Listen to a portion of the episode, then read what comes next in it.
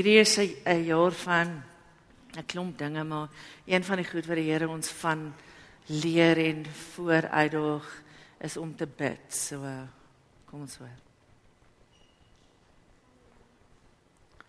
Haai julle. Um goeiemôre. Tydens die worship sien ek net hierdie baie mooi prentjie van engele wat dis engele hulle is um hulle kom van die hemel af dis dis engele en is klomp trappe soos 'n leer. En hoe hulle op en af en op en af klim van van die hemel af aarde toe en van die aarde af hemel toe. En hulle het, hulle het sulke emmers in hulle hande in hulle arms. En en die Here wys dit vir my it's buckets full of prayers. En en um Heilige Gees wys dit vir my hier's mense wat wat sit en hulle voel um ons is al in die tweede maand van die jaar en in die begin van die jaar was al soveel drome en soveel beloftes en soveel hoop en en waar hulle besig is om hoop te verloor want dinge gebeur nie soos wat hulle gedink het dat um, dit gaan gebeur nie. En ek ervaar net vir die Heilige Gees net sê just fill up your buckets of prayer. En ek sien soos wat jy bid en fokus op die Here. En net jou bucket full of prayer net um vol maak hoe die engele dit opvat hemel toe. En hoe Jesus met sy kosbare liefde, um sy onvoorwaardelike liefde wat hy het vir ons, nou, het nie nodig om dit te verdien nie. Hoe hy dit net kom volmaak en daai hoe hy daai buckets full of prayers net kom uithaal en net voor die Vader se voete gaan sit en hoe Vader net die engele opdrag gee om hierdie buckets full of prayer vol te maak met sy beloftes. Want sy belofte is ja en amen. En um hoe dit net afstuur oor dit nou ja, sou En ons net ons fokus op met om te hou en nie ons wysheid. Ons moet fokus op mense se wysheid nie, maar op sy krag. En ek ervaar spesifiek um, 'n swanger vrou in die gemeente en um is amper asof daar komplikasies is en jy is bekommerd oor hierdie swangerskap. En en ek sien net hoe jy net bid en bid en hierdie bucket full of prayers net net vol en voller en voller word en jy dit opgaan hemel toe en hoe die Here dit volmaak met liefde en beloftes oor hierdie kind se lewe. En as jy wil kom vorentoe na die diens as dit reg is, dan dan kan ons saam met jou bid en ons bid vir daai lewe wat die Here besig is om te skep. Dankie.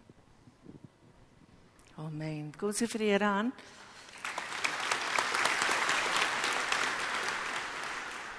Uh, plantasie is welkom. Dis al die jong mense, al die tieners. Julle gaan nou in die grasdak loop. Ehm um, diens hou en die Here aanbid op julle manier. Ek gaan praat oor liefde. Ehm um, Ek besef toe klein was. Ehm um, ek het in 'n situasie gekom ehm um, waar op my gesteel is en en en 'n klomp ander goed het met my gebeur en en ek hoop julle sal my hart hoor vanoggend want ek dink elkeen van ons is daar vir ons eintlik gekneus is op 'n manier wat ons wonder of weet ons regtig wat liefde is. En en soos wat ons groot word in hierdie wêreld dan sê ons mekaar liefde is dit of liefde is dit of liefde is dit. Ehm um, en dis nie die eerste keer dat ek hieroor praat nie en vergewe my. En as julle nooit weer 'n preek oor liefde wil hoor nie, moet julle nou begin begin bid vir my dat ek dit nou snap. Man, dis oor die Here met my praat en hy praat hard en hy dog my uit en en ek vermoed ons gaan vanoggend 'n bietjie uitgedaag word. Maar ons is nie bang daarvoor nie. Want ek het 'n boek gelees How to Save Your Marriage. Nou ek was nog nooit getroud nie, so die ironie ontgaan my ook nie. En in die boek word die vraag gevra van hoekom trou ons en um, dan is die antwoord die meeste van ons is verliefde en en toe sê die ou as ons sê dis verliefde is ons in die moeilikheid. Want wat die dag as jy wakker word en jy voel nie meer liefde nie. Maar dalk kan ons vir mekaar sê ons wil trou want ons wil groei. Of ons wil saam oud word. So dan as ons deur 'n moeilike tyd gaan, dan kan ons sê, "Jy, ons groei net." Of ons kan sê, "Kom ons byt net vas want ons wil saam oud word en ons gaan net hierdie vyand nou by ons steel, ons droom van saam oud word nie." So baie keer het ons nodig om die romanse uit liefde uit te haal en net bietjie klinies te kyk na wat is die waarheid van wat liefde is. Nou God is liefde en die woord sê so 1 Johannes 4 vers 16 sê ons leef uit die wete en is absoluut oortuig daarvan dat God ons liefhet. Ek hoop ek praat van jou. En as ek nie ver oggend van jou praat nie, as jy hier sit en jy wonder, het God my lief, dan beloof ek vir jou, hy het. En mag jy dit ontdek en vinnig. Dan gaan die vers aan en sê God is die liefde self. Hier is God, hier is liefde 'n persoon. Dit is die persoon van God. En almal wat uit die liefde leef, leef in 'n hegte verhouding met God en God met hulle. Hier's 'n bietjie van raad, 'n stukkie raad, hoe nader aan God, hoe nader aan God. Hoe meer ons tyd maak om na hom toe te gaan, hoe nader voel hy vir ons. Dis 'n mens ding. God is eintlik die heeltyd hier besig om in en deur ons te wees. Maar ons is nie altyd so bewus van hom nie. So hoe raak ons bewus van hom? Deur aspres na hom toe te gaan, om aspres uit te reik na hom toe. Nadia se getuienis van ehm um, die tyd wat hulle gehad het toe ons seentjie so siek was en hoe hulle regtig net die Here gemis het en hoe hulle ekstra goedjies geïmplementeer het nie vir God nie maar vir hulle om net al hoe meer bewus te raak van God en dieper by hom in te trek druk en dieper by hom in te druk sodat die leen van wat aangaan in hulle lewens hulle nie oorweldig nie. As ons weet wie God is, wat liefde is, Kom ons vra onsself hoe lyk liefde? So, blaai sommer maar in 1 Korintiërs 13 vanaf vers 4. As jy wil som blaai. Gaan jy oomblik gee. Hier is nog 'n versie wat baie op troues gelees word. Dis nie onbekend nie. 1 Korintiërs 13 vanaf vers 4. En en ek wil vir julle sê, ehm um, persoonlikheidjies is myne die as ek nou eerste sin lees van die die liefde is lankmoedig beteken geduldig dan se klop my knie staan die liefde is lankmoedig en vriendelik die liefde is nie jaloers nie die liefde praat nie groot nie die liefde is nie opgeblaas nie Dit handel nie onwelvoeglik nie. Soek nie sy eie belang nie. Word nie verbitterd nie. Reken die kwaad nie toe nie. Is nie bly oor die ongeregtigheid nie. Maar is bly saam met die waarheid. Liefde bedek alles. Glo alles hoop alles verdra alles Daar's 'n paar situasies in my lewe wat my op die oomblik ontsettend frustreer en dan besef ek net ek kom so te kort aan die liefde van die Here en en die eerste ding wat ek wil doen is om in die vlees op te staan en en om goed te begin reëls te begin. Nie kom ons maak 'n reeltjie, verstaan? Kom ons sorteer hierdie situasie nou uit. Kom ons roep al die partye in en sê ons sê en vat goed vas en en dan roep die Here my en dan sê hy dis nie liefde nie. Galasiërs 5:22 net as ons dink dalk stot net in een deel van die Bybel wat staan wat is liefde. en dit staan op meer as een plek. Galasiërs 5:22 sê ook Maar die vrug van die Gees, die vrug wat die Gees van God voortbring is liefde, vreugde, vrede, geduld, vriendelikheid en selfbeheersing. Sulke dinge is nie teen die wet nie.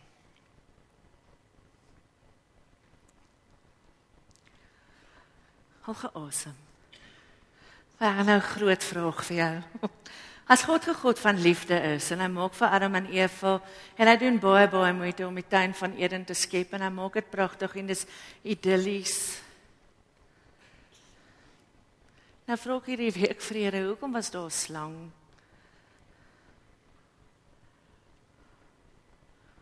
En hoekom was daar 'n boom van goed en kwaad daar waar daar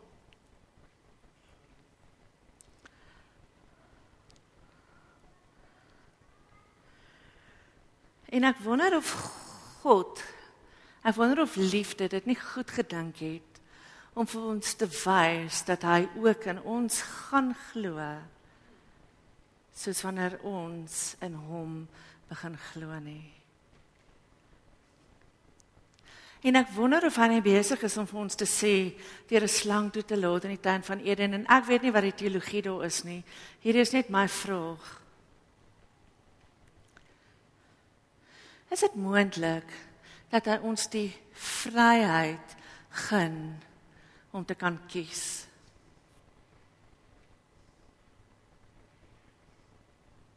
En al kies ons verkeerd, dat hy nog steeds ons maak, dat hy ons nog steeds in die tuin van Eden sit en dat hy kies om ons lief te hê ten spyte van wat hy weet ons gaan doen. Kan ons iets sien van 'n God van liefde wat nie in beheer wil wees nie. Ek hoor so baie van mense wat nie die Here dien nie, wat nie die Here wil dien nie, want hulle is nie hulle sien nie kans vir al ons reëls en wette en mags en moeds en moenies nie. En ek doen by 'n laerskool in die omgewing gee ons Bybel as 'n vak. Van daai hoof. Daai hoof weet, ek gaan eendag voor die Here staan en die Here gaan vir hom sê ek het vir jou 'n skool gegee. Hoekom het jy nie 'n skool vir my gegee nie? Hy's nie bang vir wat die departement gaan doen nie. Hy het 'n plan gemaak. Hy het die skoolure langer gemaak sodat daar 'n halfuur vir Bybelonderrig is. Hy rebelleer nie teen 'n departement nie, maar hy vat nie skooltyd weg nie. Hy vat ekstra skooltyd en sê kom leer ons kinders van die Here.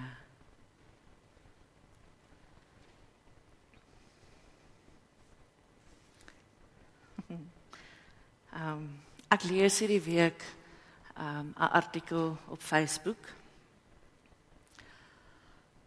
oor 'n meisie wat saam met haar ma gegaan het om streepies in haar hare te laat insit. Nou as jy nie weet nie. Dogtertjies hou van streepies in die hare, ons hou van nalak op die toentjies, ons hou van nalak op ons vingers. En weet jy wat? Jesus het ons so gemaak. Daar's 'n stuk in die Bybel wat sê hoe die Here ons ook om versier. Hy maak ons mooi. Trouwens, die gawes van die Heilige Gees is juis sodat ons die bruid van Christus wat ek en jy is, kan mooi maak. En sy gaan vir 'n naweek na haar pa toe, want die pa en ma is geskei. En die pa sien dat sy streepies in haar hare laat sit het. En hy en sy vrou vat haar en hulle vat haar haarkapper af toe en hulle sny al haar hare nou sy het die mooiste lang hare gehad. Hulle sny dit vir haar borselkop soos 'n seentjie sin af. Nou vra ek vir jou. Is dit hoe 'n pa vir 'n kind wys?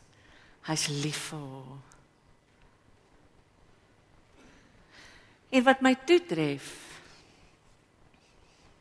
is dat ons dit ook doen. Dalk nie so radikaal en drasties nie. Daai kind is so verneder.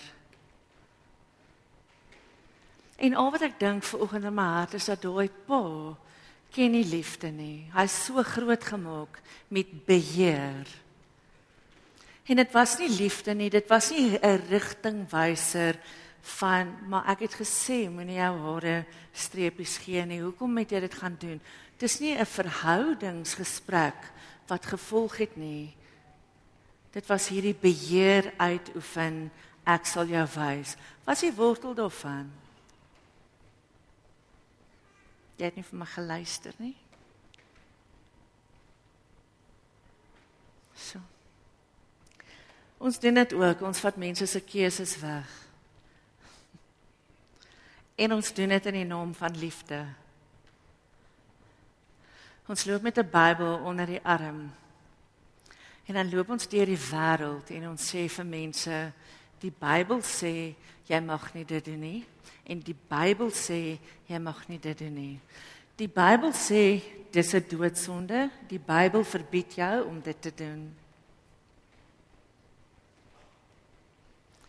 Erger is dit, gaan ons na mense toe Want om een of ander rede as ons gekonfronteer word met chaos, dan wil ons dit vir mense uitsorteer. Ons gaan na 'n squatterkamp toe. En dan sien ons die gemors. En dan staan daar iets in ons op en ons besluit ons gaan iets doen. En dis dis alles rein en edel. Dis fyn. Maar die probleem is dat ons besluit wat ons gaan doen. Ek sit by Life Work Leadership en hulle moedig ons aan. Ons saai hierdie jaar bietjie terug. Ons het laas jaar baie kos daar gekry. Hulle moedig ons aan. Hulle sê kom ons kry 'n projek vir hierdie jaar waar ons regtig 'n verskil gaan maak. En die tweede sin is kan ons asseblief net nie 'n plek gaan verf nie. Want dan moet daai arme instansie mense huur om die verfwerk te gaan regmaak. Daar's genoeg plekkies geverf.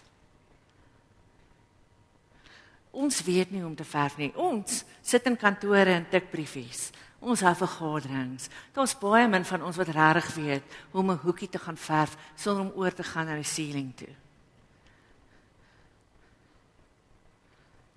Maar of een of ander rede wil ons deel wees en ons wil iets doen, ons gaan heeltemal verkeerd te werk want ons doen dit nie uit liefde uit nie, ons doen dit nie uit verhouding nie. Ons wil net alles regmaak. Ons wil help. Hulle weet nog van grief share. Die eerste aand toe ons grief share gedoen het, toe um, kom ek by die huis. Ek kom eintlik by my vriend aan en ek stikkend want Griefshare, um, vir die wat nie weet nie, is 'n bediening wat ons het vir ons mense bystaan wat 'n geliefde aan die dood afgestaan het, um, of hulle vrou of hulle man of hulle kind is oorlede en hierdie is net 'n groepie waar hulle kan bymekaar kom. Nou die eerste aand was die ehm um, was ek sal dit nooit vergeet nie, was so rou en en so stikkend en ehm um, En en ek het nie geweet wat om te doen nie en en ek was nog nooit gekonfronteer met sulke eerlike rou ehm um, emosie nie, sulke pyn en en daar was nie woorde nie en en en ek sê vir julle mense vloek agter my rug, hulle is baie bang om voor my te vloek, maar daai aand verstaan net die woorde net gekom en en dit was nie om my kwaad te maak of om my uit te lok of om my te irriteer, dit was net so stikkend. En ek gaan toe met daai stikkend huis toe. En en nou sê ek desperaat en ek sê vir Arthur, ons moet iets doen, ons moet verstaan, ons moet help, maar ek weet nie hoe nie. En en ek huil. Ehm um, maar dit was rarig. Ehm um, dit was so 6 7 begrafnisse op een aand en en hy sê jy kan dit nie alleen doen nie.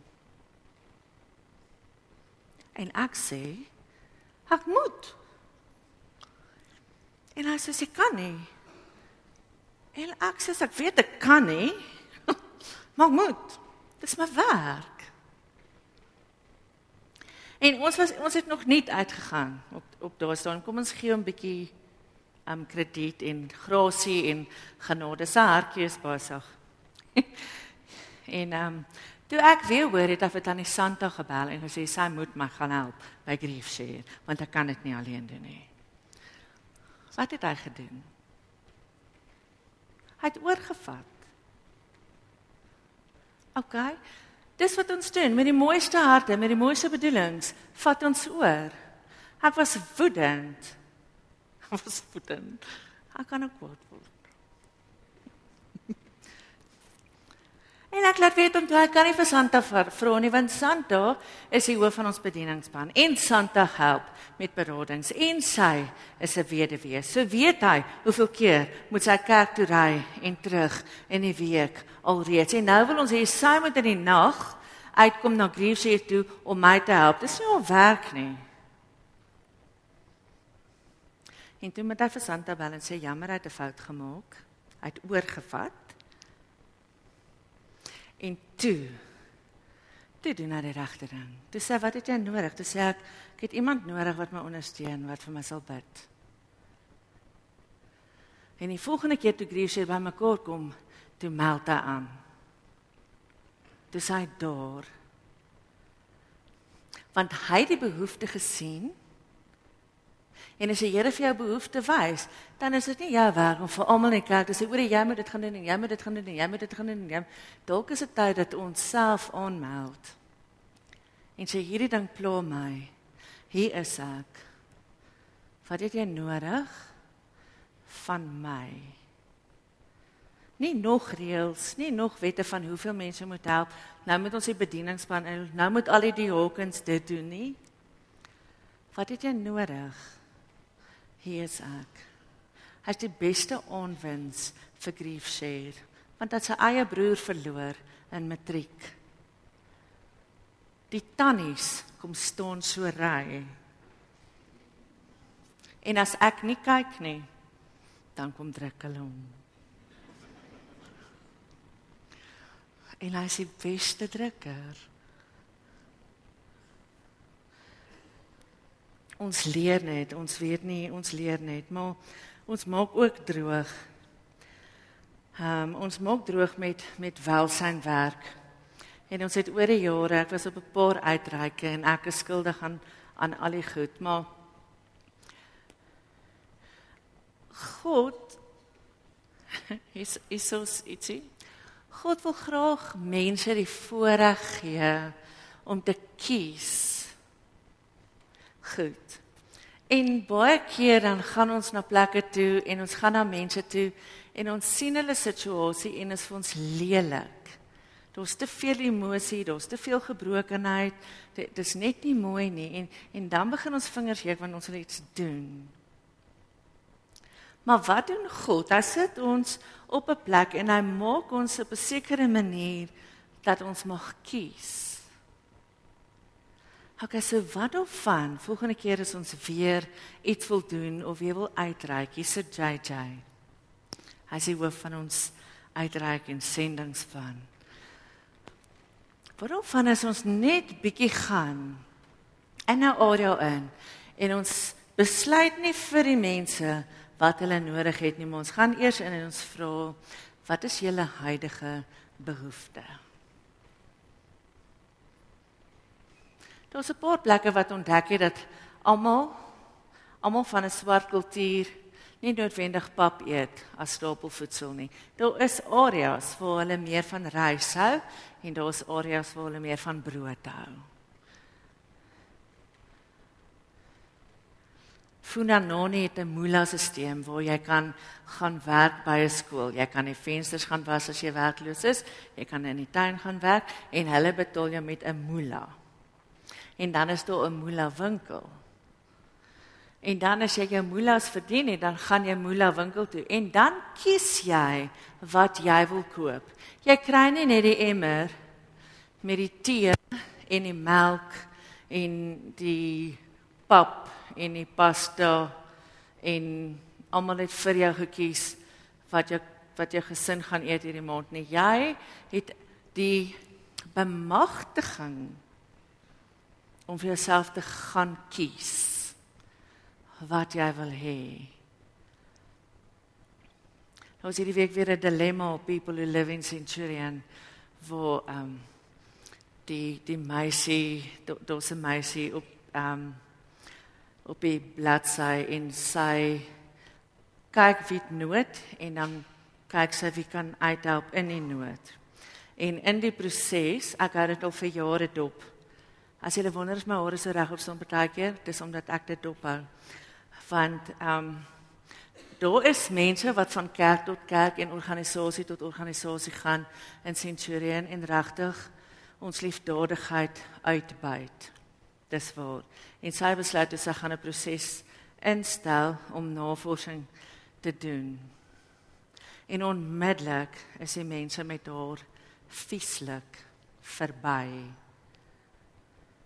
En hoor net hierdie ding, ons kan ons kan besluit wat ons bereid is om te gee. Ons is ook in beheer. Ons mag grense hê. Ek sê nie dat net omdat jy vir iemand vra wat is jou behoefte, dat jy nie grense mag hê om te besluit hoe gaan ek daai behoefte probeer ontmoet nie. Dis alles liefde. Daai liefde leef in al hierdie keuses. Maar daar is mense wat nie besef dat liefdadigheid nie gratis is nie. Liefdadigheid is nie gratis nie. Dit kos iemand iets. Iemand wat gewerk het om finansies en voorsiening in te samel. Dit kos hulle iets om vir iemand anders iets gratis te gee. So wanneer ek vanoggend sê dat God ons gemaak het vry om te kies, dan sê ek nie dat hy ons gemaak het om grensloos te beweeg nie. En dis die uitdaging. Dis die balans wat ons moet vind tussen uh generous wees, skus my Engels en grense hou sodat ons nie ten koste van onsself ongehoorsaam weggee nie. Ons kyk ook na mense en dan wil ons hulle red. Ons kyk na hulle omstandighede en dan dink ons, "O, oh, as ons nie help nie, dan gaan nou mense dit nie maak nie." Luister gou vir my. Ek was 'n enkel ma. Ek is nog steeds 'n enkel ma. My seun is nou 20 jaar oud. Hy's tweede jaar op universiteit. En op 'n stadium kan ons met my swaar in Australië en hulle is baie wel af, maar nie beginselloos nie. En ek gesels met hom oor 'n tamaletjie van iemand wat regtig swaar kry by die gemeente, maar ons het nou al soveel gegee en ons het nou al soveel gegee en ons nou die hoeveelste jaar op die liefdesdiens en wanneer gaan hierdie mense op hulle voete kom en hy sê Alida, you are postponing the inevitable.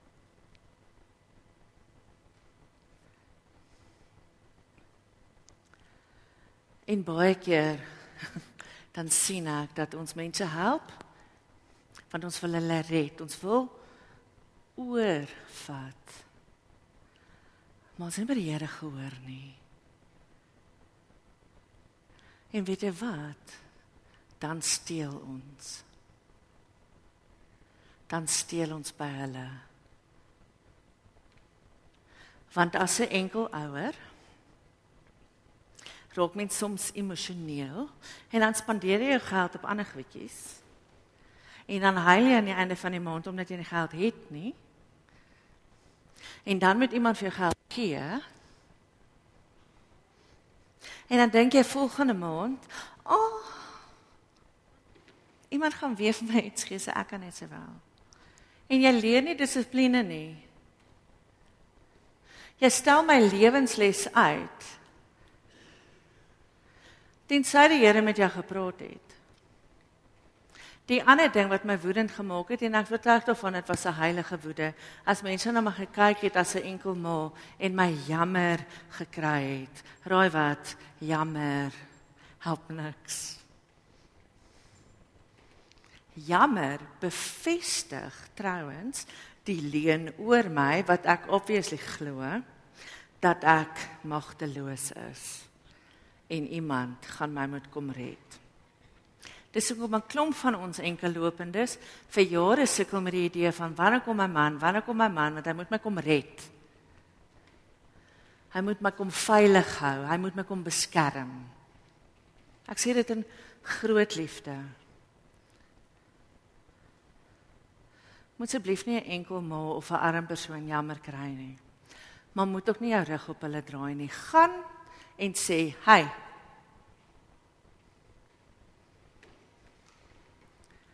jy is meer as 'n oorwinnaar in Christus en God is 'n Pa wat voorsien. Hy klaar voorsien. Ons moet uitfigure waar lê jou voorsiening. Is jy bereid om jou boeke vir my te wys? Is jy bereid dat ek 'n pad met jou stap oor jou finansies? En as jy agterkom jy's regtig nie genoeg finansies nie, dan sê jy, ons kan dit probeer of ons kan dit probeer net prakties. Of hierdie is nogal groot, bietjie groot vir ons. Kom ons begin bid.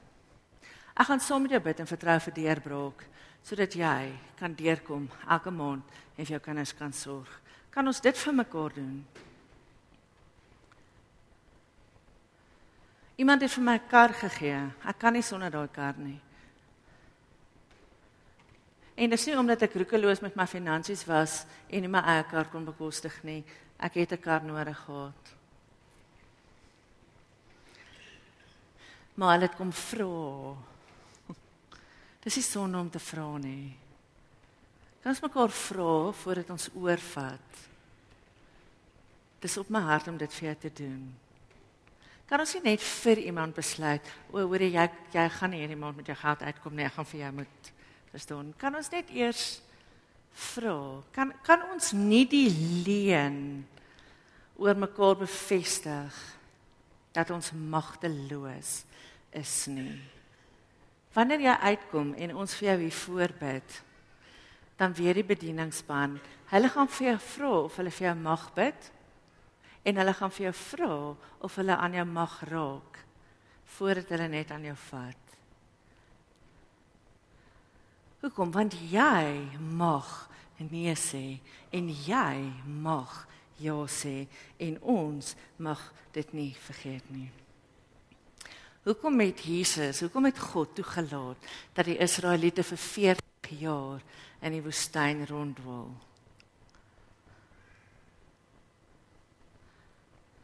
Kom ons vergeet van die teologie. Kom ons dink vir 'n oomblik. Hier kom 'n volk uit 'n lang geskiedenis van slawerny. En hulle glo hulle is magteloos.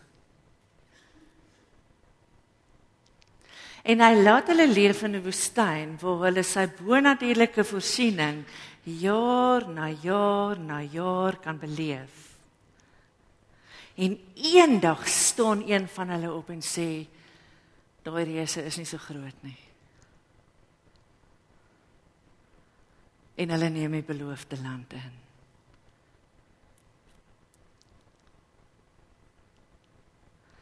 Jy sit waarskynlik hier vanoggend.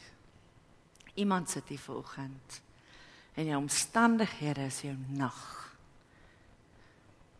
En jy wens daar's iemand wat net kan kom ingryp. En ek ervaar in my hart dat die Here sê jy is nie magteloos nie. Daar is vir jou deurbraak. Daar is vir jou voorsiening. Jy is nie magteloos nie. Jy hoef nie langer in die woestyn te bly nie. maar God gaan nie oorvat nie. En niemand anders mag oorvat nie. Iewers moet ons op 'n plek kom waar ons groot word. Vir klein kindertjies gee ons. Ek dink dis wat jy nodig het, kom ek gee dit vir jou. Ek dink dis wat jy nodig het, kom ek gee dit vir jou. Daar Zulika, hulle is 'n babatjie. Hy kan nie vir ons sê wat hy nodig het nie. So Julle weet ons 'n paar goedjies wat ons kan raai. So ons ruil sy doek, ons gee vir hom 'n bottel. Ons hou hom bietjie vas. En klaar blyklik hou die mannetjie van geselskap. Maar wanneer hy groter word en ek praat nou juis met die mense wat nou al 'n pad met die Here stap, maar jy's nog eintlik net waar jy begin het. Nou dat jy bietjie groter geword het, nou sê die Here gebruik jou woordjies. En ek praat nie nou neer, verstaan ek wil nie nou Maar jy het nou 'n woordeskat ontwikkel. Daar was 'n tyd wat ek nie 'n woordeskat gehad het vir hoe ek gevoel het en vir wat fout was en vir hoe diep in die moeilikheid ek is nie. Maar hoe meer tyd ek in die kerk spandeer het met die Here se mense, hoe meer het ek 'n woordeskat ontwikkel sodat ek kan sê ek's bang. Dis vrees wat my dryf om dit te doen. Dis vrees wat my dryf om te gaan oorvat. Dis vrees wat my dryf om te gaan straf in plaas van om te gaan sit en te hoor wat is die probleem. Dis vrees wat my uit verhouding uittrek. Wanneer ons groot word in die Here en dis 'n tyd hierdie jaar wat die Here sê my kinders is besig om groter te word. Hulle is taaier. En ek glo dat hulle kan. En ek ervaar is 'n tyd wat die Here sê ek het vir jou geleer. Ek het vir jou gewys. Ek het vir jou kos gegee. Ek het vir jou melk gegee. Ek het vir jou begin vleis gee. Dis tyd dat jy nou opstaan. Ek gaan nou minder gee. As jy behoefte het, moet jy kom vra want jy moet ontdek wat is jou behoefte eintlik? Wat is eintlik die probleem? Wat pla jou eintlik? Wat maak jou hart regtig seer? Hoekom kan jy nie na daai situasie kyk nie? Hoekom is dit wat ek gesê het? Hoekom maak dit jou hart so seer? Want ek weet ek het bedoel om jou seer te maak nie. Nou is dit tyd om na die Here toe te gaan en sê Here, my finansies is 'n gemors. Ek het hulp nodig. Here, my huwelik is 'n gemors. Ek het hulp nodig. Here, my verhouding met my kind is stikkend. Ek het hulp nodig. Here, my beroep. Ek wil nie weet waar ek is nie. Ek weet nie eers hoe ek daar gekom het nie. Ek het hulp nodig. Help my kom help my om die skade te herstel. Ons is nie magteloos nie. 2 Timoteus 1:7 sê want God het ons nie 'n gees van lafhartigheid gegee nie, maar van krag, liefde en selfbeheersing. Jy het krag by die Here gekry mag om iets aan jou situasie te doen. Nie in die vlees nie, maar soos Jolanda ons lei om eers te bid en eers by die Here te gaan hoor, Here, wat is my strategie? Die Here het ons dapper gemaak. Die Here het ons goed gemaak. Die Here het ons op plekke gesit waar ons kan kies want hy glo van die skepping af dat ons reg kan kies.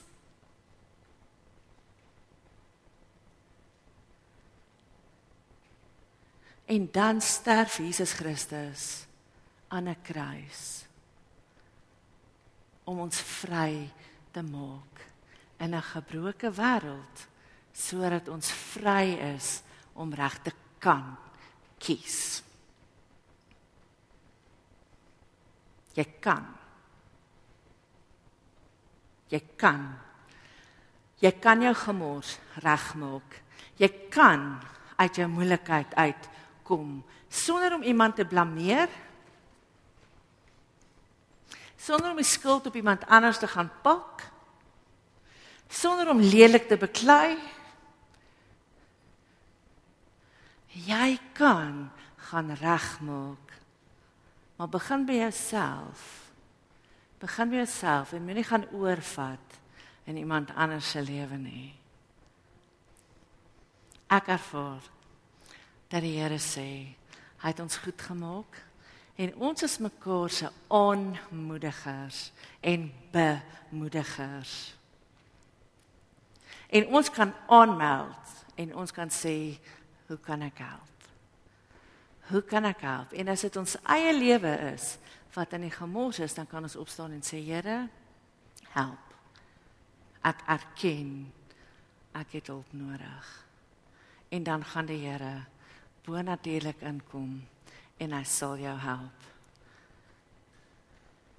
Kan ons net nie vir die Here sê hoe hy moet help nie. Want sy idee is altyd het ek nou al geleer beter is my eie ene. Die aanbringsspan kan vorentoe kom. Ek gaan vir julle 'n video speel en ons doen dit aan die einde vir die mense wat um, op Facebook live kyk. Want um, as ons 'n video wys, 'n klip wys, dan ehm um, sny hulle die hele preek van die internet af want mense moet toestemming hê en ons weet nie of hierdie toestemming nodig het nie. Ehm um, maar hierdie hierdie video het my so bemoedig en ehm um, my uitgedaag want ons leef in 'n gebroke wêreld, maar ons leef met God in 'n gebroke wêreld en baie keer kyk ons na iets en en jy sal sien ons gaan kyk na 'n seentjie met 'n baie gebroke lyfie. Daar is min aan daai lyfie wat op die oog af gaan werk.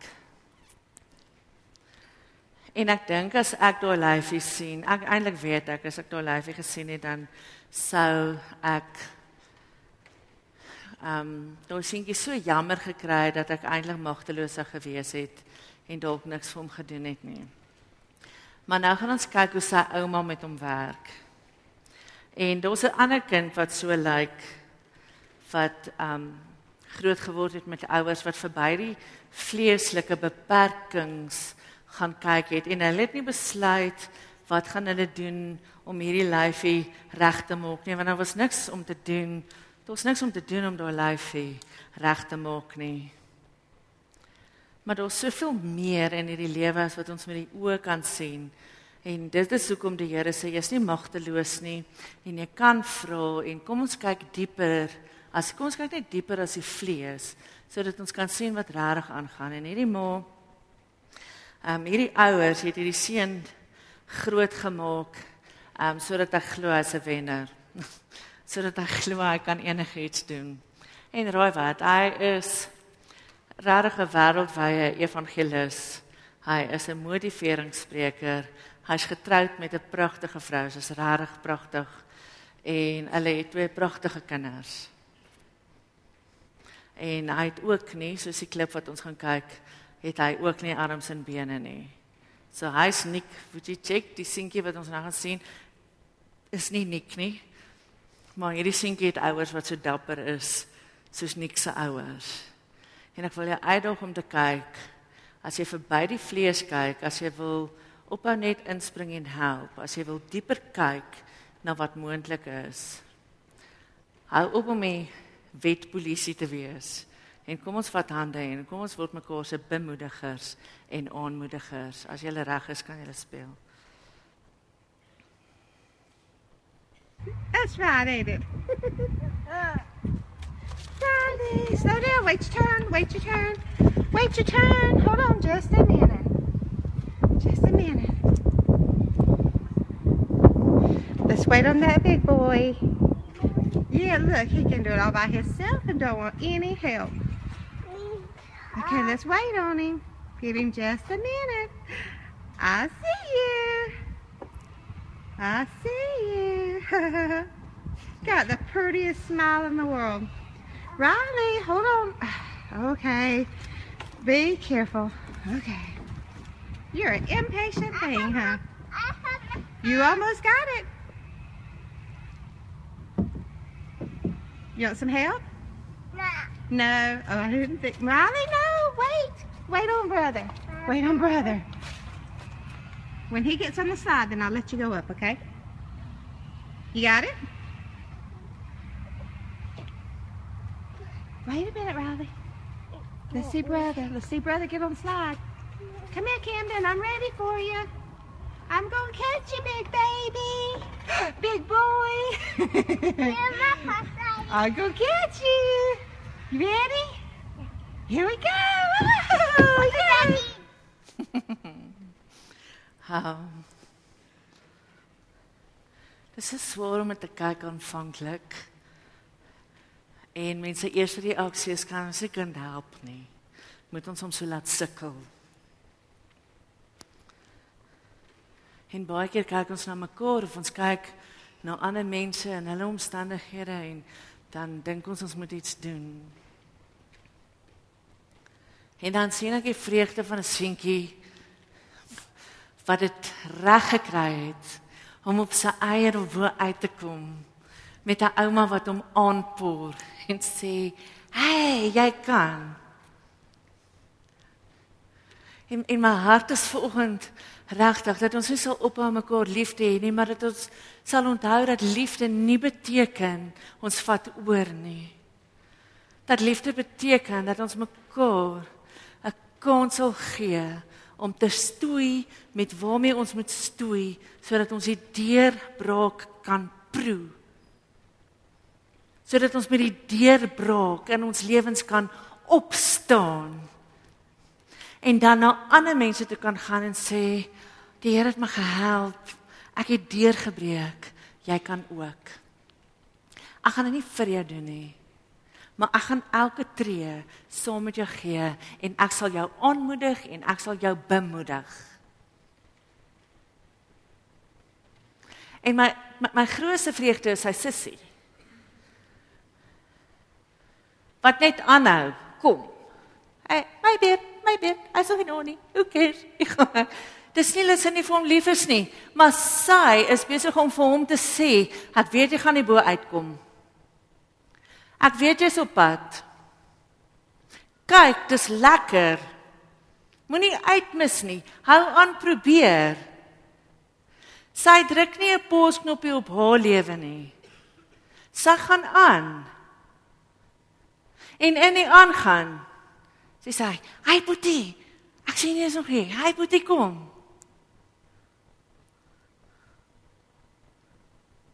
Kom ons bid. Papa God. Here, dankie dat U vir ons harte gegee het wat wil help. Maar dankie dat U woord ook sê dat U vir ons die selfbeheersing gee om nie te help waar ons nie vrygestel word om te help nie. Vir ons mag gebed dat wanneer ons mekaar liefhet, ons kinders, ons mans en ons vrouens, ons familie en ons vriende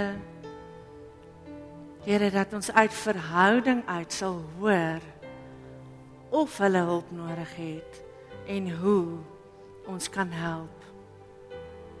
Vader, ek bid dat wanneer ons in liefde opdaag, ons nie sal opdaag om oor te vat en alles uit te sort soos ons goed dink nie. Here, werk in ons harte. Here, vergewe ons. Vergewe ons asseblief omdat ons nie uit verhouding in liefde beweeg nie maar uit slimheid. Vergewe ons vir oggend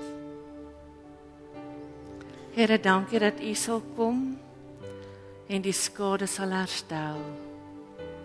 Here dankie dat U 'n God is wat nie ophou hoop nie wat nie ophou glo nie en wat nie ophou liefhet nie Ons eer U daarvoor vir oggend.